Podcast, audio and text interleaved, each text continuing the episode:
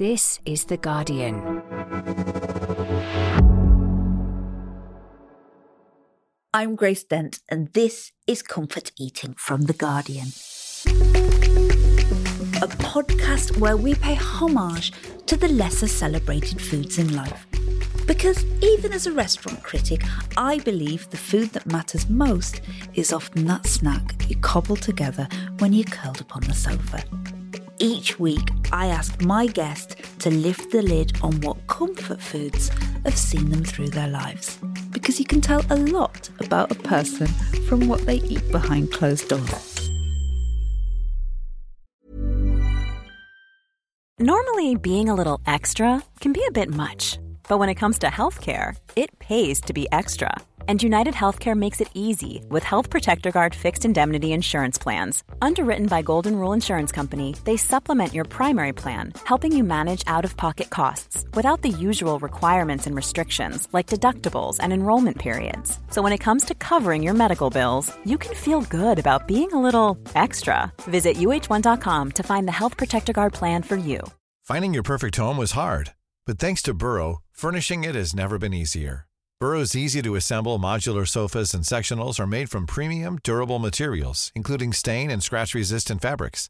So they're not just comfortable and stylish, they're built to last. Plus, every single Burrow order ships free right to your door. Right now, get 15% off your first order at burrow.com slash ACAST. That's 15% off at burrow.com slash ACAST.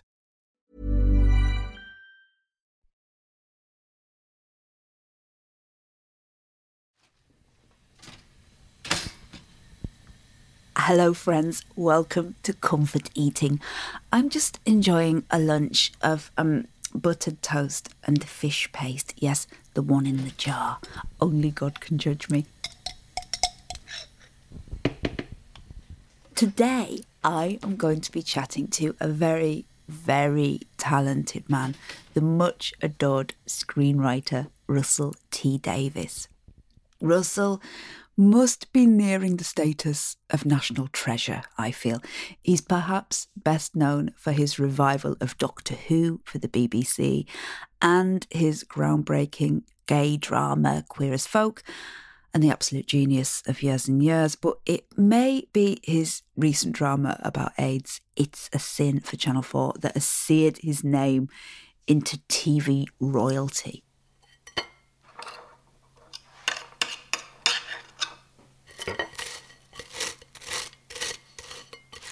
Russell is known for being a lovely man, but I know his life has been far from plain sailing. And I found an unexpected number of parallels uh, with his life and mine as well. I can't wait to talk about that.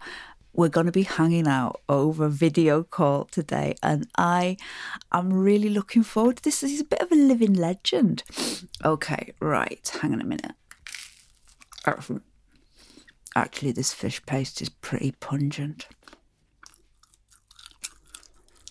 Thank God he's miles away. It smells like cat food, actually.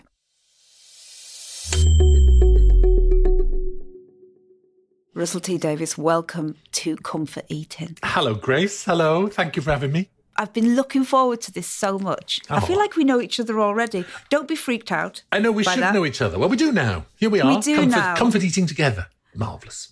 Are you in your writer's lair now? What's the view out the window? Where are you? This is this is my little office where I sit and write, and in front of me is the whole of Swansea Bay. It's uh, the- which is a huge bay, as you know, and it's sunny today. It's beautiful. I'm very lucky. We'll start with your comfort food that you have asked to be prepared for me today. Now, this podcast, it's not really an interview so much just a chance for me to be very nosy. and I like that. That's good. it's just nosiness. So I have a bowl covered in tinfoil in front of me that's been prepared for me as per your strict instructions mm-hmm. yep.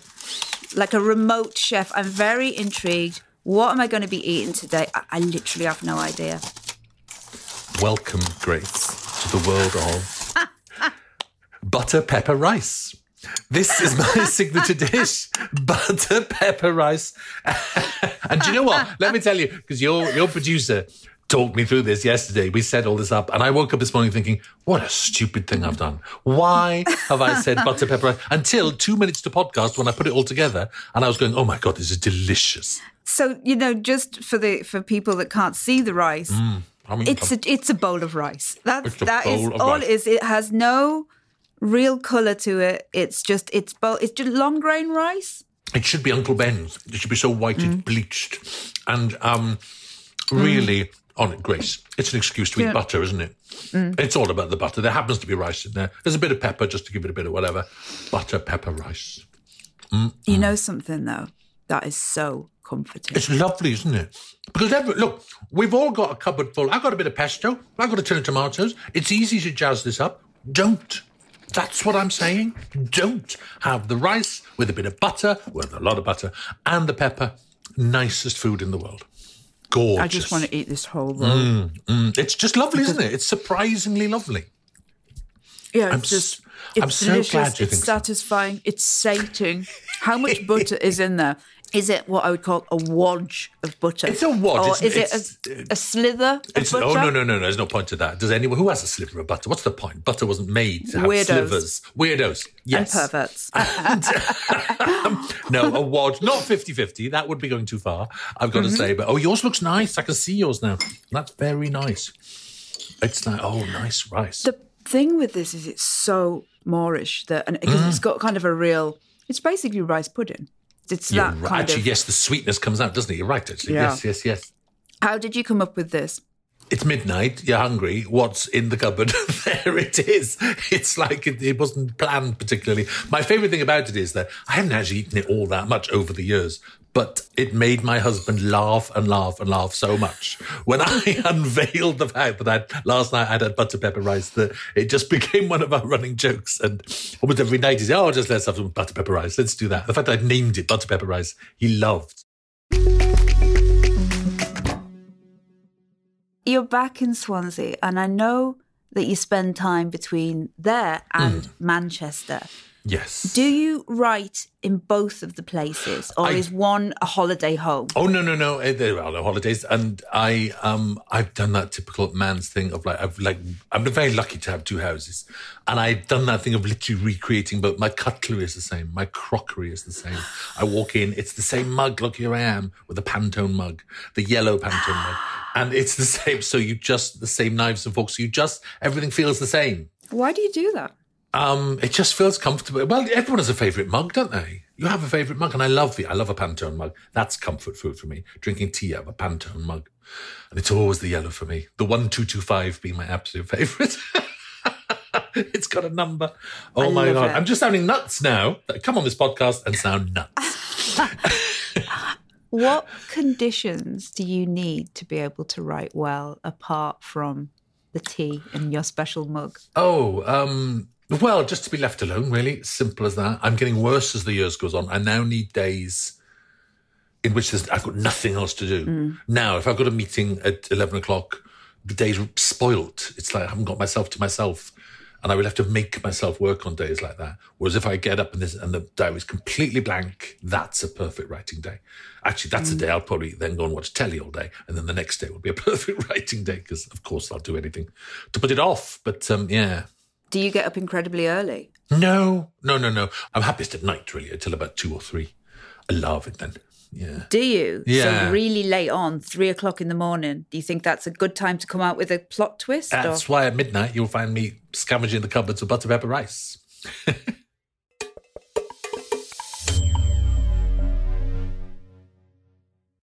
I'm really interested in how much you actually love being alone because I Mm. was reading about you really wanted solitude even when you were little, even Mm. when you were just living with your family in a house.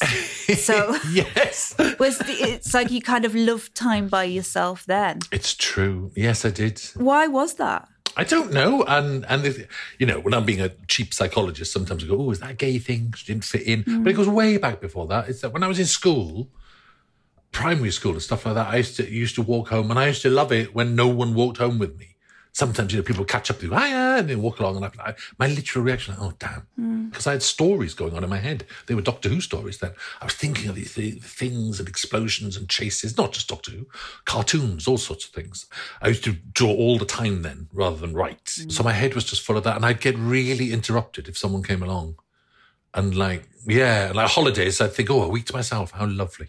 Like a half term.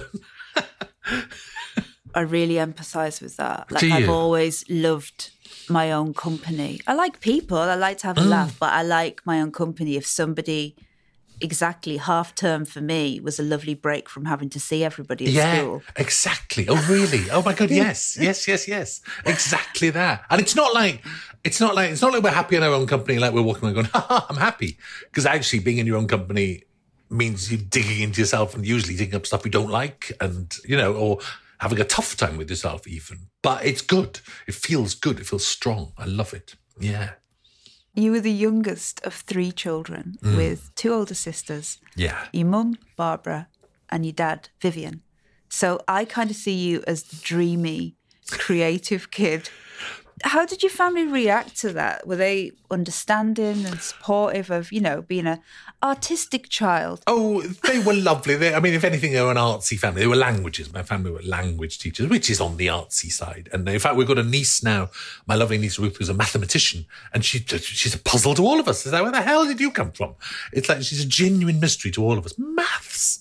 Um, so they were like, it was a house full of books, and Yeah. they just loved it. They were all for it. Um, they they didn't believe I could ever get a job out of it. It's like I started work behind when I got a job in my twenties and thirties. I got a job. First of all, I worked behind the scenes in television.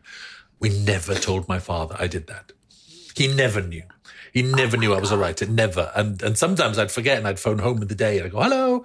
And he'd say, where are you? I'd go, oh, I'm at home. And he'd go, what are you doing at home? And I'm like, oh God, um, uh, it, it's like it's like a television day off now. It's like Granada allow all their staff to have Tuesdays off. And I just lie. And I mean, that lie went on for about 20 years. He only died a couple of years ago. And um, so we just kept that lie going forever. And then so I get credits on television saying written by, well, he was blind, so he couldn't see the credits. But nonetheless, people would say, oh, Russell's, and he'd be like, when did you write that then? I go, oh, in my spare time. I kind of do that in my spare time. Because it's quite easy television writing. It's just evenings, little hobby. So, um, so artsy, but not, not artsy enough to say go and be bohemian, you know. I can't believe that you hid this from your father. Forever. Was was your family dynamic like that when you were a child? Did everyone keep things from your oh, father? Oh, Yes, it was always like whenever something happens in the family, we go through the whole sort of domino procedure of like, who should we tell? Why should we tell her now? Should we not tell her? Should we do this? Why don't we tell her I was ill? We literally still go through it instead of telling everyone the truth. And we're a lovely family. There's no dark secret at the heart of the family. It's just some strange way we've been brought up. It's funny, we're making it sound like the family has terrible things. The irony is, it's not like we're hiding abuse or neglect or poverty.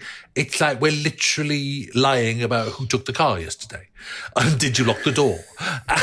And have you visited your nan? And uh, have you booked that holiday? It's like, oh, don't tell him you booked the holiday. Don't say that because he'll only fuss.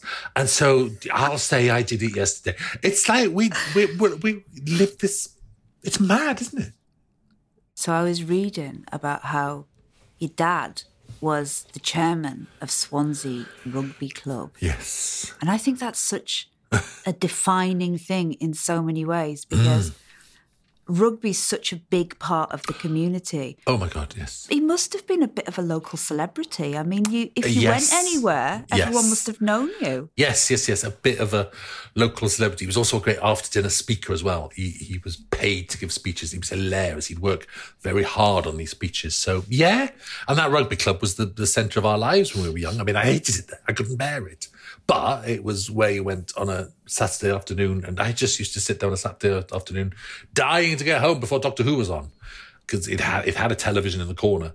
Uh, I remember watching Tom and Jerry on that television, but you can never guarantee that my dad would put down his pint in order to get home for Doctor Who. And it was ooh, a major tension, major tension, but it's fun. And now, of course, all the family funerals. When I die, do come to my wake because it'll be in Swansea Rugby Club. That's where we have all our funerals and dues and everything. So now when I go back there, it's like the, the tolling of a bell. Tell me about the rugby club when Yeah. you went when you were a little kid. that rugby club was very, very special to my family because both my parents' only children, they both went through the war.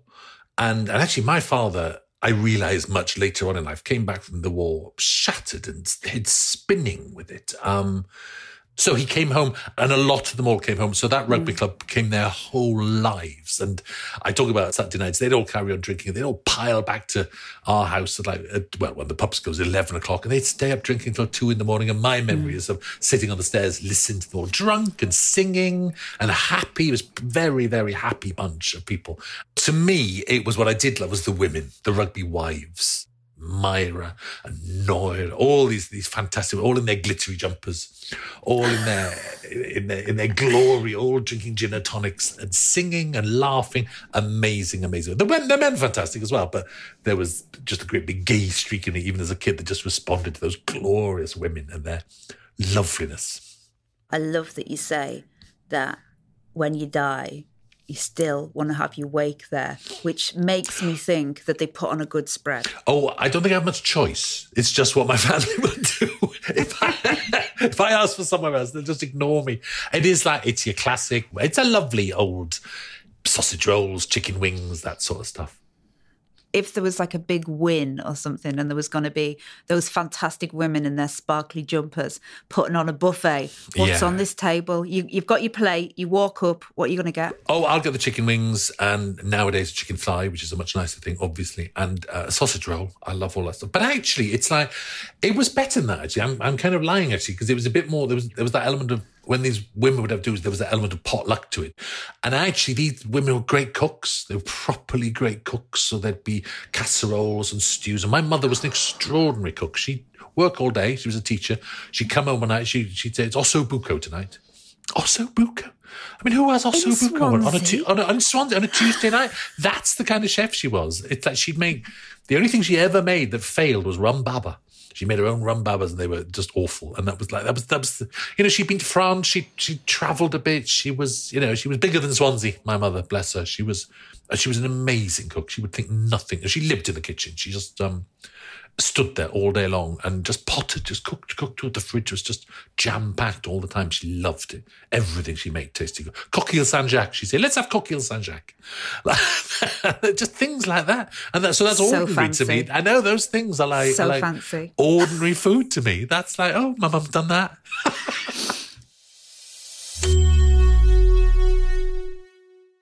when you were 18, you mm. got a place at Oxford I did, to study yes. English. So yes. that yeah. must have been like quite the transition from where you were to Oxford. It was actually, yes. It was, um, yes, it, it takes you many years to think about that, really. And my parents are very proud, and because they were the first generation ever to go to university. They both went to Swansea University. So then I, the next generation, go to Oxford was huge to them. Tell me about your first term at Oxford. Well, it was like, in terms of like, you get there, and of course, you're 18. It's 1981 there are like, what did you do for lunch? What did you do for lunch, guys? Before I kind of worked out the system that I didn't know where lunch was. And this is before Pret a. Can you imagine a world in which there were no sandwich shops? And, and, and, and where do you eat and what do you do and where do you go? And I mean, there were cafes, but even mm. then cafes were much more, they were a bit more restauranty to go to a cafe, you'd sit down and have your cutlery. There weren't takeaway coffees like there are now. You wouldn't do that. It was all much more sit down. So I remember thinking, well, what do I actually do? And of course, I'd never had to feed myself. But my mother just had a fridge full of food. You just you just went to the fridge and there was ham and there was cheese and there was whatever and bread and you just ate. So where did you go? Well, I my comfort food for that first term became Woolworths and just having a piece of that pork pie with egg in it. Gala, is that gala pie? Is that called gala pie? Which, let's face it, is a lovely food any day. I would have that if I was sitting having dinner in Buckingham Palace. I'd say, bring me a piece of pork pie. Right. So I have equally fond memories of Woolworths, right? Wool, who doesn't? Woolworths, yeah. a magical place, Emporium. you know. But I don't have any strong memories of them selling. Oh.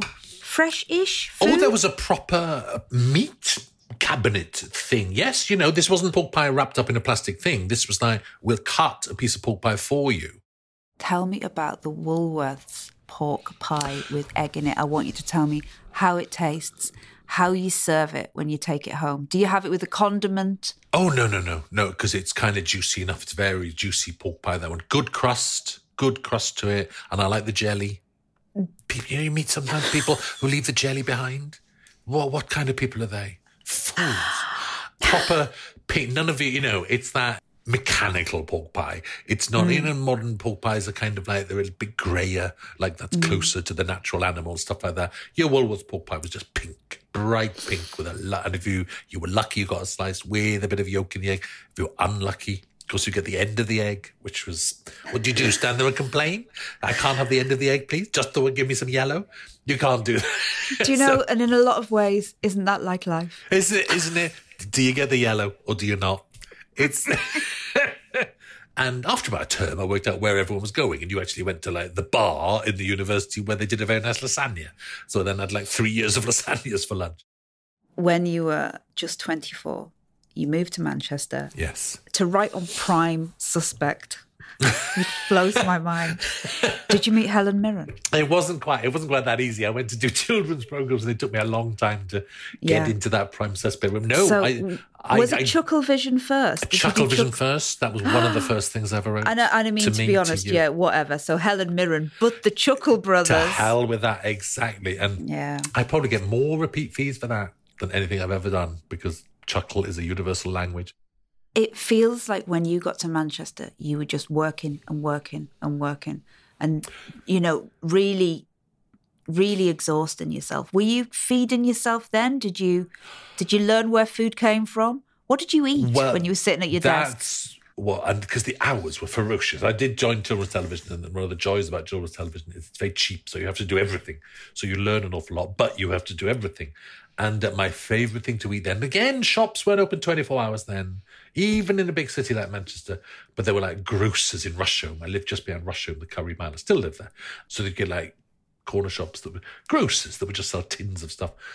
And my favorite thing to eat then, and again, like 10 o'clock at night, were tins of new potatoes, boiled, peeled new potatoes, which I can still taste now. I still think that's delicious. I st- I love eating stuff from a tin.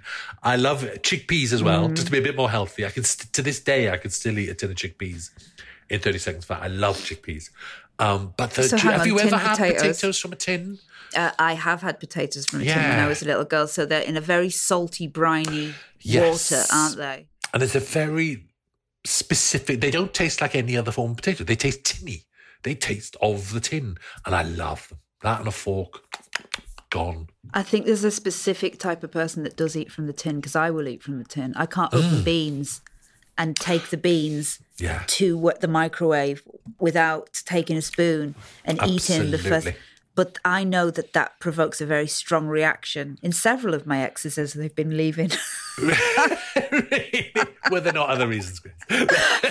no, no, no. I like to think it was the beans.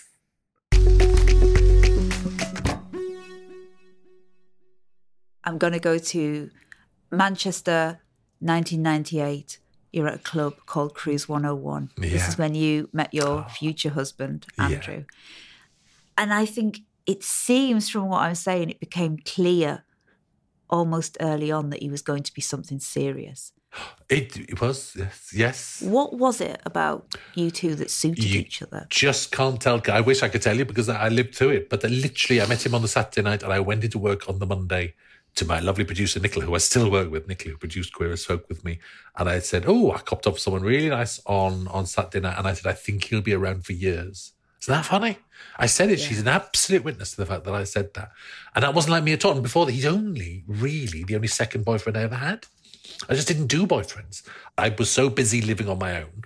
I always think I didn't have room for a boyfriend. You know, you meet friends, you get this, you meet friends of yours go, Oh, I'll never get a boyfriend, I'll never get married. I got no room for them in my life, my life's fine. And it's like someone comes along, suddenly everything changes and you've got all the room in the world for someone to fit in when they fit. You and love honestly- being on your own, though, don't you? I You did, love- but I love being with. And actually, he he bore the brunt of that for many years. He didn't actually move in with me until I moved to America in two thousand and nine, and then he decided to follow me out there because he wanted to be with me. And uh, so that's when we moved in together.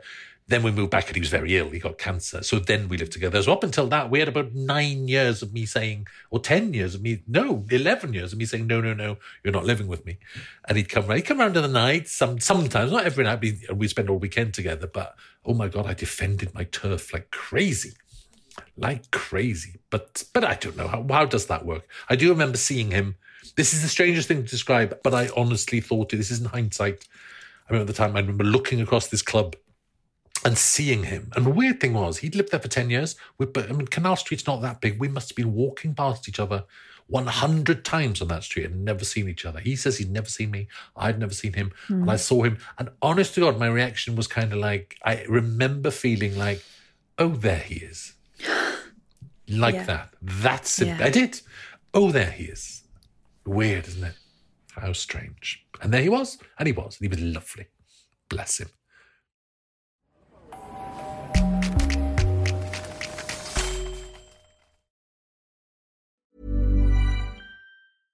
Hey, I'm Ryan Reynolds. At Mint Mobile, we like to do the opposite of what Big Wireless does. They charge you a lot, we charge you a little. So naturally, when they announced they'd be raising their prices due to inflation, we decided to deflate our prices due to not hating you. That's right. We're cutting the price of Mint Unlimited from $30 a month to just $15 a month. Give it a try at mintmobile.com slash switch. $45 upfront for three months plus taxes and fees. Promo for new customers for limited time. Unlimited more than 40 gigabytes per month. Slows. Full terms at mintmobile.com.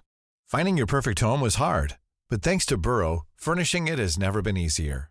Burrow's easy-to-assemble modular sofas and sectionals are made from premium, durable materials, including stain and scratch-resistant fabrics.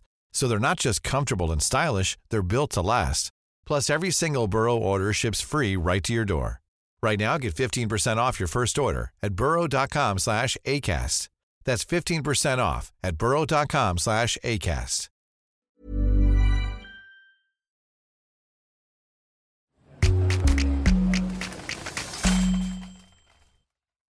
Your career hit the next level. You took over Doctor Who in 2005. yeah. That had been your lifelong dream.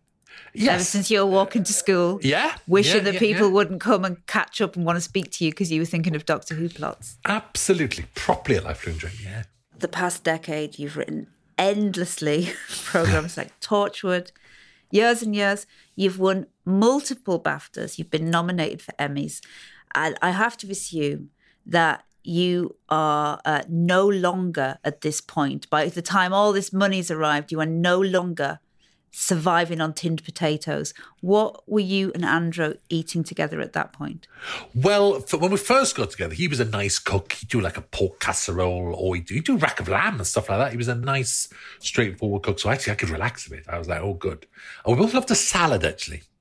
Do you know what? We both make we do a lovely chunky salad. You know, like people slice tomatoes and cucumbers in little thin little bits. We have great big chunks in our salad. Yeah. And um, so we, you know, yes, we had, a, we had a nice time with that. And then, of course, he fell ill. He got cancer, he got brain cancer. And so suddenly Muggins here to do all the cooking.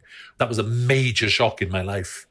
And, and I thought, well, I have to. I really have to. He's ill. No kidding about. And so um, I became quite a good cook. I'm not calling myself a good cook, but actually I like my food. I, I, I think I, I basically heat things up. It's I don't do those magic. I won't do a I won't do a gravy. I won't do a sauce. I, that's just too much hard work. But I do heat things up nicely. Timing, Grace. It's all about the timing. It's I can time things to death. So when you're in LA, yes, Andrew becomes ill, and you find Yeah. out that he has a brain tumor the pair of you immediately move home, um, Yeah. and you do you stop stop work and care for him.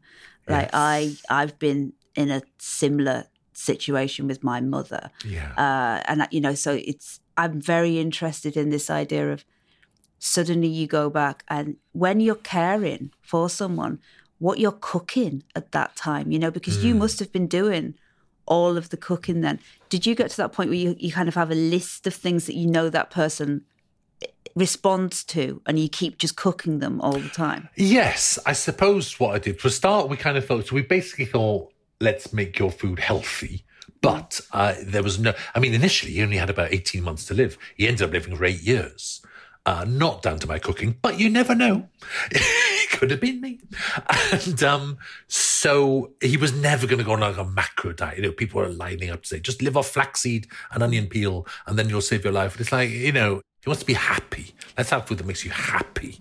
So um, we're not banning chocolate. We're not doing that. It's it's it's that. But I will be healthy. So it's like so I used to cook these meals of a lot of fish. And um, tons of fish, and basically eight vegetables a night. Eight vegetables on your plate every night. I love that, and I still cook that now to this day. Now that he's gone, I'm like a walking vegetable. It's I just do it automatically. My timings are like so. I go shopping. I just know where everything is. I know the timings. Like twelve minutes for the carrots, nine minutes for the cauliflower, eight minutes for this, blah blah blah, all the way down. Three minutes for the peas. So they were incredibly healthy meals and very tasty, may I say, and also not ruined by having gravy slathered all over it. it's just. I don't think that people talk about that period of having to care for someone, you know, near the end. We don't really talk about it, the act, that actual, you know, that that space. Because I couldn't really work during that time. Could you work? Were you writing a script here and there? No, I I had about two or three years off, and then it became clear he was not recovering, but he was all right. He was more, he was stable, he was fine. Um, you know, he was well, he wasn't fine, but he was okay. There was a chance he could have survived. There was a chance for a few years that, that he got through it. So that's when I got back to work. But actually, actually, the reason why I'm talking about the eight vegetables a night is that I loved it. And I loved timing that stuff. And yeah, it's knackering, and yes, it's strange, and but actually, I love him. And so it's very, everyone was kind of amazed that I gave up work and, and, and became a cook and things like that. If anything, if anyone expected me to get staff in, it was then. But I was like, this is easy. I actually found it easy. And I'm very much aware you can be a carer. My God, you can be a carer for 20 years and really suffer. And also financially, I was okay. I always saved and saved and saved for a rainy day. And then one day it rained. And so I could take those two or three years off. I could have taken more years off. It's weird that, but I was always ready for some sort of emergency or disaster.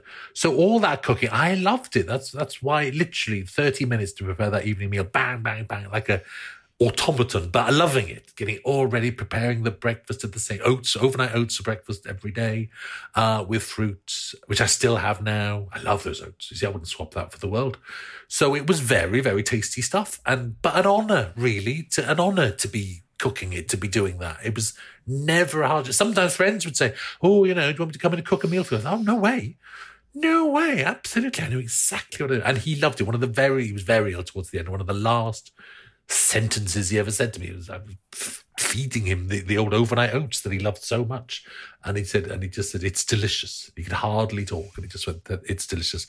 One of the last, that was the last but one sentence he ever said to me, I think. So that was like, wow, that's nice. It was delicious. It still is. So yeah, bless him.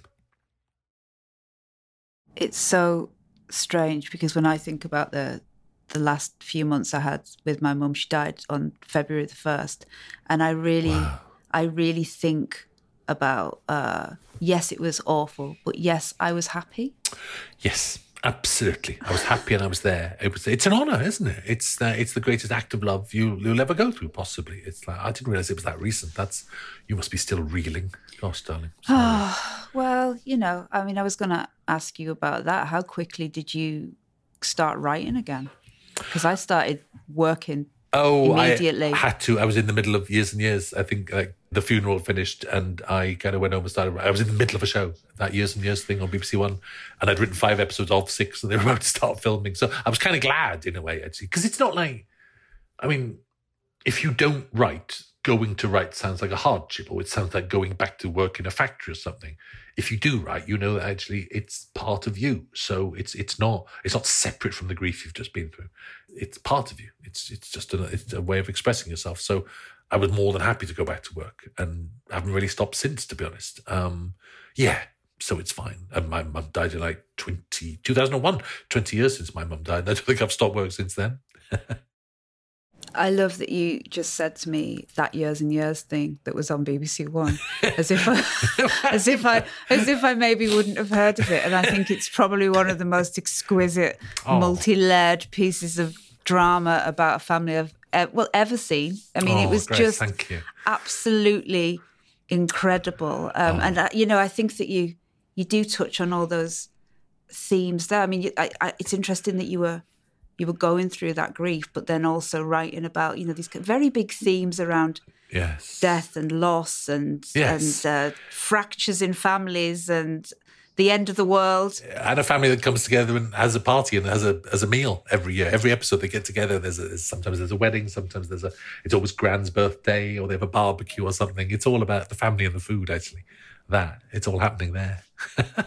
What did you do for Andrew's wake if you had always been around food? Did you have specific things or Oh no, it was a pub that did nice food. A very very it was your posh chicken wing. It wasn't it wasn't a deep fried chicken wing. It was just nice, really nice though, and it was like. Yes, I ordered a lot, and a lot of people came. And then we all went back to my house where my sister had cooked like one million meatballs. She's great, my sister. She's a brilliant cook, and she cooks every time she cooks meatballs, she puts something different in. She goes, "Don't ask me the recipe." She's like that. I just shove in whatever's there, and they're always different every time. She's like that, different every time, and it is slightly different every time. So a tub, a vast vat of meatballs was perfect that night. Our family and Andrew's family all together, just devouring them. Lovely. you seem like you're in a really good place at the moment? I'm ki- yes, I am. Yes, to be honest, it's like I'm sad that he's gone. I'm, but I'm kind of just kind of used to that. I'm eternally sad that he's gone. That doesn't get any better. Um, uh, but that's fine. That's fine. I like missing him. You know, it's like it's like, it's it's it's funny because like you know all couples are couples and they're together. But when he was ill for the last eight years, we spent every second of every day together. So I'm very much aware that I walk along. I still walk to the same shops. I still go to the same places. So. I can literally. He used to have a walking stick because he was slightly disabled after one of the operations. So his little walking stick used to go click, click, click. I used to say, "Here he comes!" Click, click, click.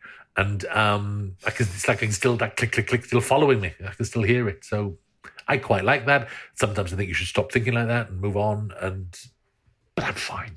It's uh, work is good. So yeah, Do you think that that experience flavored when you were writing those scenes in It's a Sin? Because, you know, I found Yeah. that so moving. You know, obviously I, I knew what I was signing up for when I started watching Yeah. It's a Sin, you know, and I'm so, so glad that you've covered this space in history and, you know, brought it to the forefront thank you. until Colin. Oh, Colin. And I found Colin. that scene of him oh. When he'd lost dignity. I think that I found that it really, really cut me. I'm- And I, I thought to write this, you have to have seen it, you know? Sometimes I think I'm a monster, but that is Andrew's death. That was like the staring into space, uh, just gone. He was just gone. Like I say, there were a couple of last sentences, and then there were another ten days after that of just, you know, if only his eyes had been closed, but they weren't. They just stayed open, staring, and who knows what he was thinking. We kept, I kept talking. My sister was there when he died. I was holding one hand, she was holding the other. So was. I'm so glad she was there. Bless her. And my other sister would have been. And um, yeah, it's funny. It's sometimes you write things that you've been through and you put them on page and you think, am I some sort of monster? Shouldn't I keep that private? But then you think, but I love Colin. I love Colin. I created Colin, and I want to write his death to be as powerful and as and Colin is real people. God, I had the you've had those friends who died from that illness, from any illness, too young. We've all had that. Everyone's had that loss somehow. So you have to do them justice. So in order to do them justice, you have to use that stuff. You have to dig it up and be raw and shove it in there because it's real. Then it works, and that worked. That unashamedly worked. So yeah, I was. I was also sort of thinking, gosh, sometimes I gosh, would his family be upset that I used the same eye thing, the same? Um, I don't think I even told the actor that that was lovely Callum that that was based on Andrew's death. But um, yes, it's not like I'm talking like there's a choice, but in the end, it's me sitting at this desk at two in the morning with some butter pepper rice, thinking, yes, you not even choosing to put that on the page. I mean, that's why I write is that I have those things in my head, and so I put them on the page. You know that. It's just that you can't censor yourself. You can't tidy it up. Yeah. Thank you for talking to me about this. we didn't d- we didn't have to go so deep about all I this. I know, think it's because I'm going through it as well at the same Yes. time and and uh yeah, it's And you are you are talking. You've got people to talk to about it and stuff. And Yeah, I I, say that I don't really. yeah, I mean that's exactly it. I'm absolutely surrounded by people that I can talk to about it. But why do that when you can just keep on signing book deals and just throwing yourselves into those things? Is that not the healthy way to deal with things? exactly. You know, you have to keep going. You have yes. to just keep going. Yes, exactly. I mean, and everyone does. That's the other thing you realize is that actually no one stops. No, really, not really. Um, everyone out there, everyone, everyone you ever pass on the street has lost someone, and they just eventually quickly go back to work. Most people have to go to work on the Monday mm. morning. Let's be honest, we, we can choose. You know, we can choose when to sign our deals and stuff like that. Everyone else, it's like, we'll have two days off for the funeral and then back you come, love. And we do. You just do. Russell, thank you for bringing butter pepper rice into my life. Thank you for not laughing me off the podcast. And thank you so much for comfort eating with me. Oh, I loved it. Thank you. That's a really different way of looking at your life. And I've thought about things that, because I thought of me arriving in Manchester 24 and, and having so much work, I just eat potatoes at the tin is like, wow. I'm not done badly. I'm done all right. It's a powerfully erotic image. I knew we'd get there in the end. You've been fighting it off. I'm only flesh and blood. This episode of Comfort Eating was produced by Gabriella Jones. The series producer is Leah Green, and the executive producer is Kathy Drysdale. Music and sound design is by Axel Kacoutié. If you like this podcast, please leave us a rating and a review. You can subscribe wherever you're listening now so you never miss an episode. Thank you for listening. This is The Guardian.